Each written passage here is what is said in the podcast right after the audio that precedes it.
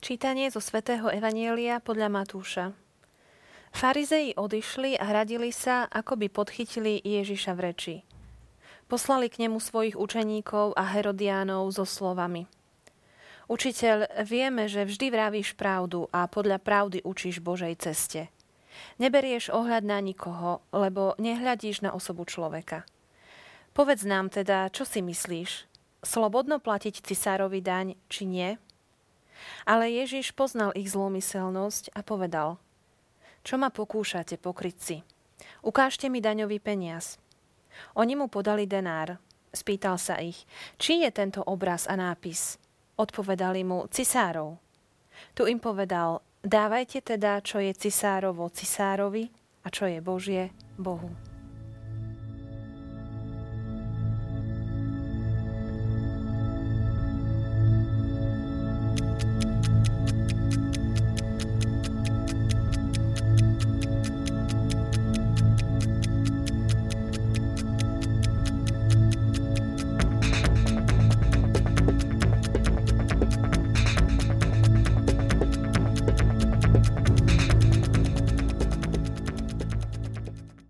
Milí televízni diváci, z dnešného úryvku nám okrem iného môže vyplynúť otázka nášho vzťahu k peniazom. Treba platiť dane a čo almužna? Máme byť štedrí, aj keď sami možno neoplývame bohatstvom? Budem sa o tom rozprávať s mojím hosťom Jozefom Kozákom, farárom z Humenného svárnosti svätých košických mučeníkov. Opäť vítajte. Dobrý deň. Pán Ježiš je v takej situácii, že ho chcú nachytať farizeji. Nieraz sa do takej situácie dostáva. Nebolo to veľmi ľahké pre ňoho. Neustále čeliť takým snahám prichytiť ho pri niečom, pri tom, že nehovorí a nerobí veci správne. Keď sme tak v rýchlosti mohli sa pozrieť na ten Ježišov verejný život, možno by sme mohli povedať, že mal také tri úlohy. Najprv ho vidíme ako učiteľa. To je také príjemné. Išiel, tí ľudia ho počúvali, boli nadšení jeho slovom. Samozrejme, že máme tam aj stať, kedy hovoria, že tvrdá je to reč. Ale predsa len môžem povedať, že bol úspešným učiteľom, lebo ho počúvali. Mal veľké zástupy okolo seba. Potom tá druhá poloha je, že môžeme Ježiša vidieť ako liečiteľa, ako lekára. To je také v úvodzovkách taká pánska práca z takého jednoduchého pohľadu. Znova je to čosi také pekné. Prišiel, dotkol sa koho si, pomodlil sa nad niekým, on ozdravel, všetci ľudia boli nadšení. Chodili potom viacerí za ním a prichádzali, aby aj oni boli tými, ktorí zažijú Ježišovú liečiteľskú moc. A to tretie také poznanie je, a tiež zaujímavé, ale zároveň pravdivé, že Ježiša nachádzame veľakrát v takých slovných sporoch. A toto už také príjemné nie je. Myslím si, že nikto z nás nemá rád, keď sa musí v úvozokách hádať, alebo keď je napádaný niekým.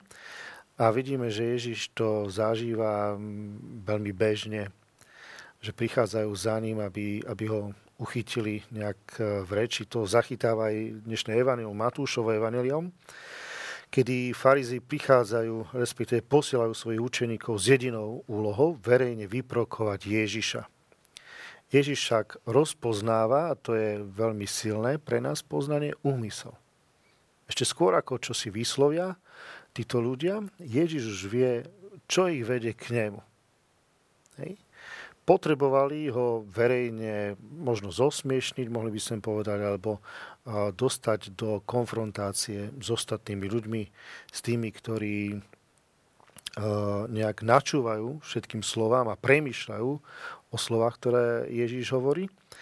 Ale Ježiš sa nedal uchytiť do tejto pasce, ale posúva tento začatý rozhovor na takú vyššiu úroveň, ponúka odpoveď, ktorá prekvapí poslucháčov a ktorá stáva sa nie jeho pohoršením alebo jeho zosmiešnením, lepšie povedané, ale jeho povýšením v očiach a v ušiach tých, ktorí ho počúvajú. K tomu sa ešte dostaneme v ďalšej časti relácie.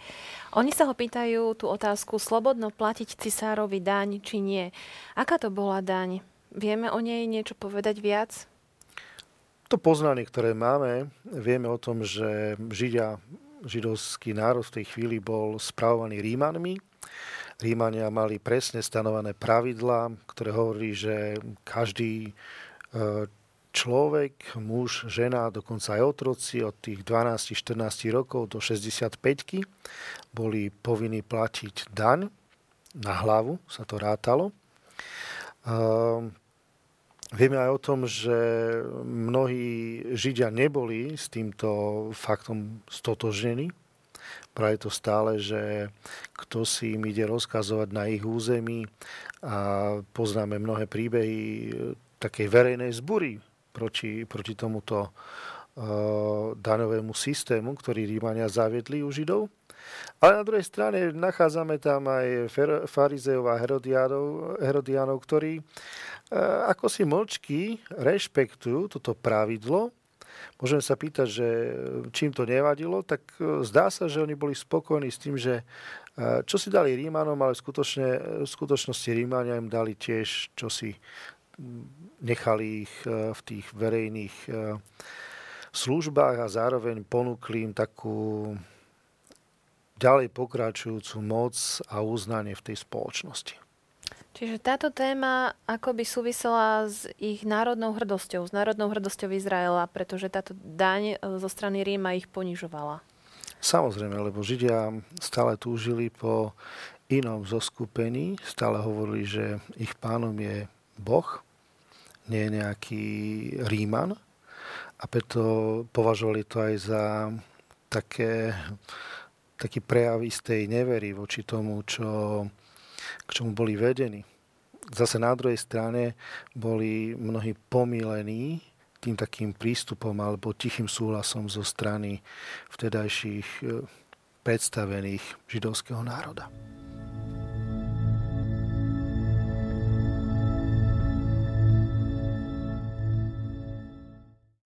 Vidíme tu Ježiša ako majstra múdrych odpovedí, lebo ako ste sám povedali, že on odhalil ten ich úmysel a tá odpoveď potom nakoniec priviedla do úzkých samotných farizejov. Čo si vyberieme z tohto úryvku na rozvíjanie našich myšlienok, na rozvíjanie nášho uvažovania nad týmto evanjeliom dnes? Opäť by sme mohli hľadať také rôzne témy. Mňa tento text vrátil naspäť do mojich seminárnych čias. Tam sa udiali také dve veci. Prvá, to si pamätám, hodiny filozofie, terajší biskup Stanislav Stolarik nám veľakrát prizvukoval, že ak príde niekto s otázkou, tak vždy sa pýtajte, že keď mu dáte dostatočné argumenty, či je ochotný zmeniť napríklad svoj pohľad alebo názor. Ak nie je, tak niekedy aj zbytočné pokračovať v istom rozhovore. A tá druhá taká skúsenosť, nepamätám si už presný čas, ale tesne po revolúcii došiel na Slovensko jeden z nemeckých teológov, profesorov, prednášal v Bratislave mladým ľuďom a sa opýtali, že aký má z toho dojem. On hovoril, že super, že to bol nadšený z toho, koľko poslucháčov mal, ako ho počúvali. A predsa mi, čo si tam vadilo? Čo vám vadilo? Veď všetko bolo skvelé, vy ste prednášali, oni počúvali, robili si prednášky, že boli až príliš ticho. Nikto z nich nemal odvahu protirečiť, nikto z nich nemal odvahu položiť otázku.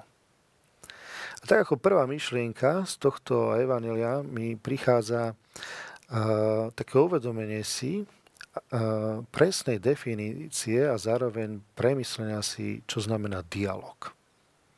A ako dialog je potrebný v našom každodennom živote. Ja som si klikol na internet, našiel som mnohé také pravidlá dialógu, ja neviem. Len pre ilustráciu, tvoj oponent nie je nepriateľom, ale partnerom pri hľadaní pravdy. Potom neznižuj osobnú dôstojnosť oponenta. Nezamieňaj dialog s monológom, usiluj sa druhému porozumieť, tvrdenie bez vecných dôkazov nevydávaj za argument, neodbiehaj od témy, nesnaž sa mať za každú cenu posledné slovo, či nezabúdaj, že dialog vyžaduje poriadok. Ale všetky tie pravidlá by sa dali zhrnúť do jednej vety. Účasť dialógu predpokladá trojitú úctu. Úctu k pravde, úctu k druhému, úctu k sebe. Ak sa takto človek pozrie na dialóg, že má mať úctu k pravde, k druhému, keď s ním rozprávam aj k sebe samému, potom odhaluje tam mnohé, nielen nedostatky, ale mnohé veci, ktoré chýbajú alebo nie sú dotiahnuté v tom každodennom živote. A v rôznych sférach, nielen v tom bežnom rozhovore, ale aj v tých rozhovoroch, ktoré vidíme buď na televíznych obrazovkách, alebo ktoré sa vedú cez masovo-komunikačné prostriedky. To je to také prvé. Premýšľať o dialógu. Myslím, že to je veľmi praktické pre nás všetkých a hlavne, čo ste spomenuli o tej úcte. Úcta, ten oponent nie je môj nepriateľ. Hej, to si pamätám, ešte tiež zo seminára prišiel Ďuro Semiván, kňaz našej košickej arcidiecézy z Kanady a dostal otázky, že čo ho najviac prekvapilo v tom krátkom pôsobení v tomto štáte. On hovorí, že prekvapilo máme jedna vec, že tam ľudia, aj keď mali iný názor, nepovažovali sa za nepriateľov. Myslím, že toto je čosi, čo je obrovskou výzvou pre nás na Slovensku. My sme takí čierno-bieli. Alebo hneď si nájdeme v tom druhom človeku, že aha, tak ten je za mňa, alebo ten je proti mne. A znovu, keď môžem citovať Ďura Semivana, chlapci, svet nie je čierno-biely. Svet má iné farby. Čo bude tá druhá vec, ktorú si všimneme v dnešnom evanjeliu? Druhá myšlienka ma privedla k samotným daniam. Tak zjednodušene povedané, tak úplne zjednodušene povedané, čo je daň, je také rozhodnutie dávať do spoločného, aby viacerým bolo dobre. Hej, to tak... To myšlienkou tých daní je zobrať čosi svoje a dať do spoločného. Čo nám je v bežnom živote veľmi blízke, ja neviem, ideme spolu na nejakú návštevu, tak je tzv. Skladačka. Aj mladí na internáte to veľmi tiež dobre poznajú, keď robia nejaké party, alebo keď si idú variť čosi, tak znova je tam skladačka, lebo aby tie výdavky boli nižšie a zároveň aby ten efekt bol taký vyšší. Hej, čiže je nám to blízke, a predsa občas máme aj v týchto veciach také veľké nedostatky. Očakávame, že nevždy môžeme alebo musíme dať známy príbeh, myslím, Bruna Ferrera o tom, ako kráľ pozval tých ľudí na hostinu a povedal, nič od vás nechcem, len každý z vás nech prinesie víno a naleje do tejto veľkej nádoby, aby sme mali spoločnú dobrú hostinu a poznáme to rozuzlenie celého príbehu, že každý z nich prišiel, nalial tam v úzovkách to, čo nosil vo fľaške a v skutočnosti každý z nich priniesol víno, lebo spoliali sa na to, že ten druhý dá. A toto je ten problém, alebo otázka daní, že my všetci chceme mať dobré víno, dobrú hostinu, ale je potrebné, aby každý z nás naozaj poctivo dal to, čo tam má dať. Myslím, že k tomu sa vyjadril aj pápež František vo svojej poslednej exhortácii, keď uvádza, že neplatenie daní nadobudlo celosvetové rozmery. Nie sme tu však preto, aby sme riešili túto otázku, sme tu preto však, aby sme nezatvárali si pred tým oči a povedali, že tí, ktorí túto otázku majú, pred sebou akú úlohu, aby ju poctivo riešili. Ale stretla som sa už aj s názorom, že neplatím dane preto, lebo sa zle spravujú. No, tak... Je to opodstatnené z morálneho hľadiska, takýto názor? Viete, zle spravujú. Vždy záleží od toho, že čo od nich očakávam. Hej, každý má tú svoju predstavu. Niekto kto veľa jazdí na aute, povie, že neplatím dane, lebo máme málo diaľnic na Slovensku. Niekto je možno vážne chorý, alebo viac si všíma to zdravotníctvo a povie, tak neplatím dane, lebo je to slabé. Niekto možno vidí viac školstva a hovorí, neplatím dane, lebo. A predsa, keď si všímame, je bežné, že potrebujeme dávať do takých jednoduchých vecí. Ja neviem, mám malé dieťa, dám ho do škôlky, platím tam okrem toho, čo tam dávame aj zo spoločného. Pre rozvoj toho dieťaťa školstva je potrebné dať aj zo svojho. Ešte ďalšieho.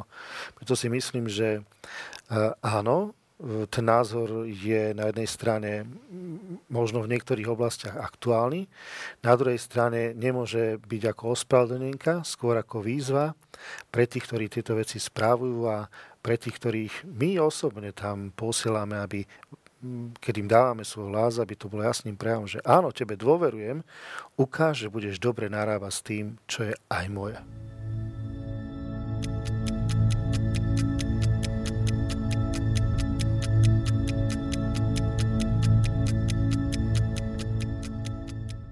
Otec Jozef, ukončili sme predchádzajúci blok takou spoločensko-politickou témou o platení daní, ale keď sa posunieme ďalej, tak daň je niečo, čo je povinné platiť. Ale keď sa posunieme ďalej, tak máme tu aj almužny. Teda keď dávam niečo dobrovoľne zo srdca tým, ktorí to potrebujú. Aj keď neoplývam bohatstvom, mám byť štedrá? Opäť by som veľmi rád citoval pápeža Františka, ktorý píše: slovo solidarita sa akoby častým používaním opotrebovalo a niekedy býva nesprávne interpretované. Znamená totiž omnoho viac ako len občasný prejav štedrosti. Vyžaduje si novú mentalitu, ktorá dokáže premýšľať v termínoch spoločenstva a uprednostňovať životy všetkých pred privlastňovaním dobier zo strany len niektorých. Dávanie je naozaj istým umením. A k tomuto umeniu sme pozvaní všetci. Nikto nie je vylúčený z dávania, nikto nie je vylúčený z almužny. Potrebujeme sa možno niekedy pozrieť aj na iné národy, iné kultúry. Pozrieme sa na islám, ktorý v 5 svojich základných pilierov na 4. mieste má práve almužnu. Je to pre nich čosi, čo je prirodzené. Alebo potom v jednej knihe, ktorú som prednedávnom čítal, sa opisuje zaujímavá skúsenosť tzv. Žobravej púči, kedy žiak zen buddhistických mníchov je poslaný žobrať a svojim skutkom tak pomôže kláštorom žijúcim z milodarov, naučí sa pokore a navyše očistí mesto, kde žije. Lebo darca žobrák aj sama almužná sú súčasťou dôležitého reťazca. Ten, kto pýta, to robí, lebo to potrebuje, no ten, kto dáva, tak koná, lebo to tiež potrebuje. Všimnime si, že niekedy naozaj chceme dať, lebo cítime akúsi výčitku. A je tá almužná pekná, ale myslím, že o mnoho krajšia bola nielen, že dávam, pretože to cítim, že musím čosi dať, lebo som čosi zle urobil, tak takto si to v úvodzovkách chcem vyhľadiť u Pána Boha, ale dávam preto, lebo chcem. Chcem koho si potešiť, chcem sa podeliť s tým, čo momentálne požívam. Priniesli ste nám do štúdia krásne fotky. Povedzte nám, kto je na tých fotkách. Tak na týchto fotkách sú moje deti, lepšie povedané moje adoptívne deti, Christofera Žizel. Pred istým časom, lepšie povedané pred pár rokmi, prišla za mnou reholná sestra a hovorí, že chce ma pozvať do nejakého projektu. Ja hovorím, že nech sa páči, skúste rozprávať. A ona mi ukázala vtedy fotografie a hovorí, že pán farár, že toto sú ľudia, ktorí potrebujú aj vašu pomoc. Ja som si vtedy uvedomil, že aj ja sám som pozvaný k tomu, aby som nielen niektoré veci kázal, ale aj sám žil a už tak niekoľko rokov prispievam na ich štúdium a zároveň na stravu. Musím povedať, že to vôbec nie je nejaká veľká čiastka. Zároveň tieto decká sa stali pre mňa takým častým spýtovaním svedomia, ako ja osobne narábam so svojimi financiami. Uvedomujem si občas, že dnes večer som bol niekde vonku, posedel som s párťou ľudí a minul som toľko peňazí, koľko by pomohlo tomu alebo onomu človeku nielen na jeden deň, ale možno na niekoľko týždňov či mesiacov. Aj komunikujete nejako s týmito deťmi? Ste v kontakte? Tak zatiaľ len v takom kontakte, že zapájame sa do takých veľkých darčekov, ktoré posielame, či už vo forme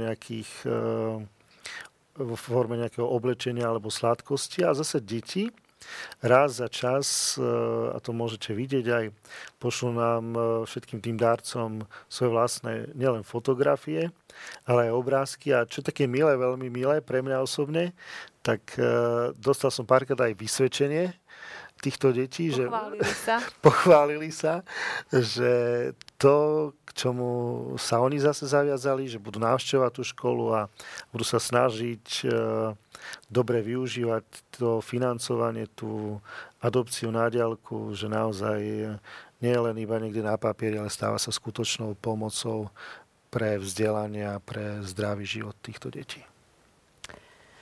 Ako rozlíšime tú hranicu, že kde je lakomstvo, že nedávam, a kde je naozaj taká nejaká oprávnená obava o vlastné zabezpečenie? Kde je hranica medzi tým, kto má dávať almužnú a kto ju má prijímať?